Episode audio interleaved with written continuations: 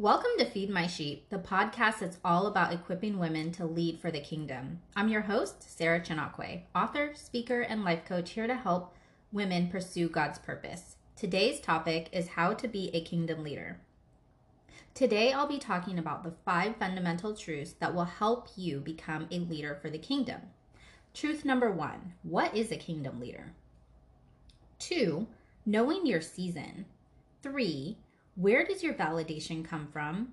Four, realizing you are becoming. And five, how to ex- have expectant hope. So, what is a kingdom leader? Kingdom leader is someone who operates for the sole purpose of honoring the kingdom. It's not about how many likes you get, how much profit you'll make.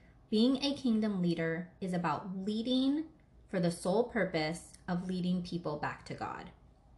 Being a kingdom leader isn't about you or your ability, but allowing God to use you for his purpose. I'll say that again. Being a kingdom leader is leading for the sole purpose of leading people back to God. Because this is such an upside down approach to the way that the world normally thinks, we have to constantly check in to make sure our motives are pure. The kingdom leader approach to leadership has everything to do with honoring God and nothing to do with the approval of others. Let's think about it. How will we lead others back to Jesus if our own flesh is misguided? Now, that you know what a kingdom leader is, let's dive deeper into equipping you with the tools that you need to be a kingdom leader. The next thing we're going to talk about is knowing your season.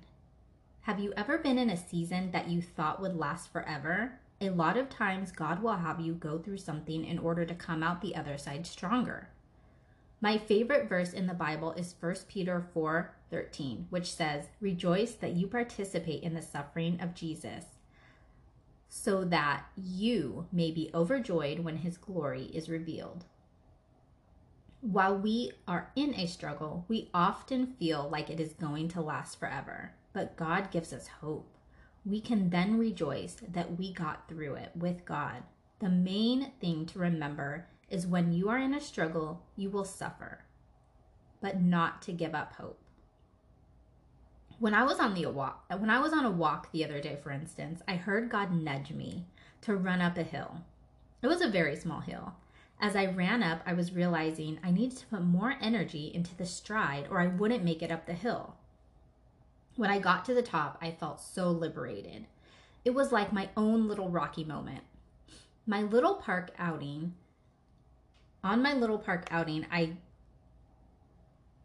came to another hill and I wondered if I could walk up that hill too because it looked smaller. I started walking, then came to the conclusion I had to run up or I wouldn't have enough momentum to get up the hill. I had to put all my force into running up the hill to get to the other side. At the park, I felt God telling me every season has a different pace.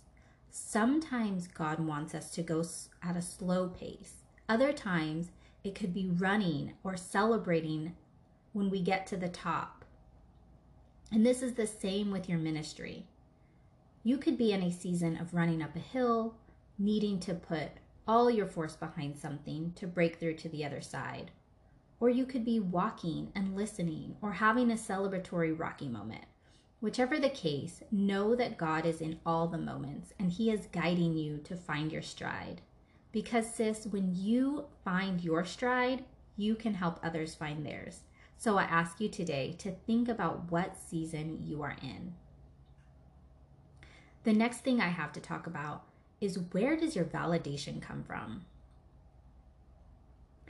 It is wonderful to receive and validate others on social media and in person, but that isn't the only thing we should focus on. It isn't even a fraction of the thing we should be focused on. If we are so concerned with seeking validation from others, you might be led astray. And in the end, you might end up building up your ego instead of building up the kingdom. So the intent should be to seek the validation of God in all things. For that purpose, our goal should be to lead others back to Jesus. to help your flesh in this area, because let me tell you, I totally struggle too. I pray for less of me and more of Him.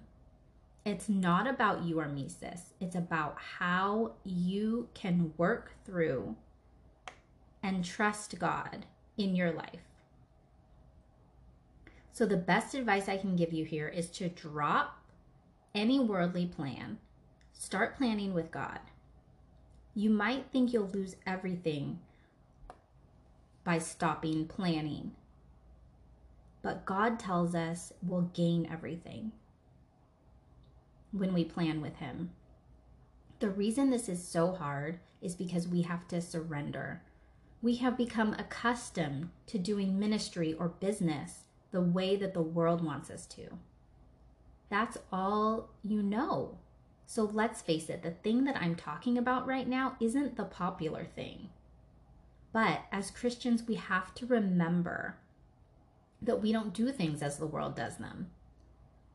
We are only here a short time to help bring light to the world until we are reunited with our Father. So, why not try this upside down approach to doing business and ministry and life?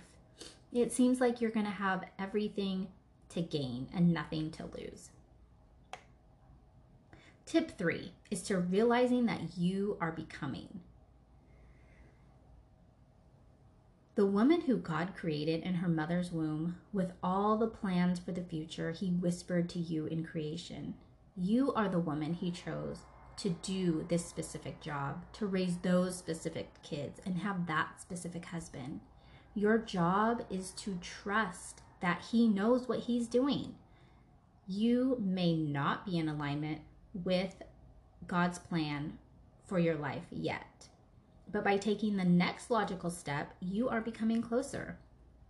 So realize that you are becoming. You are becoming the person that God created you to be. And in order to do this, you have to stop comparing yourself to others. You have to stop looking at your middle or your start with someone else's end. Your journey is going to look different, and that's okay. So get on board with who God created you to be, not someone else. You can start to lead even if you don't have it all figured out yet. Tip number four is how to have expectant hope. As a kingdom leader, try to get to the point where you have expectant hope. You are in anticipation every day for the future, where you dream with God, where you take breaks with Him often. And that way, when the future looks bleak or when you are in trouble and you kind of want to quit, you can hold on to the vision that God gave you. Maybe it won't look and turn out how you guys planned it, maybe it'll be better. But either way, let the floodgates open to the opportunities that God is instilling in you start thinking that God is able to provide the things that He said He was going to. So, the best thing I can say here is start listening to God, who God created you to be. He wants you to succeed, He wants to grow you into a kingdom leader. And all you have to do is let Him. So, so sis, I pray for you to continue to pursue God's purpose in your life. Stepping into it can be scary. All you have to remember is that God gets the glory when we serve Him. It's not about you or me, but about being able to be a vessel. Therefore, seek His validation. Realize that you are still becoming the person that God is creating you for. This will this means that we will always struggle because we are human. Lastly, remember that we have to have expectant hope. Dream with God often and submit your plans to Him, and He will make your path straight. So, sis, this is the end of the episode, but I want to know do you enjoy the podcast? Do you know someone that can benefit from leading for the kingdom? I want you to subscribe so you don't miss out on any of our new Friday episodes. And for more about Faithful Life Ministries, go to livingafaithfullife.com.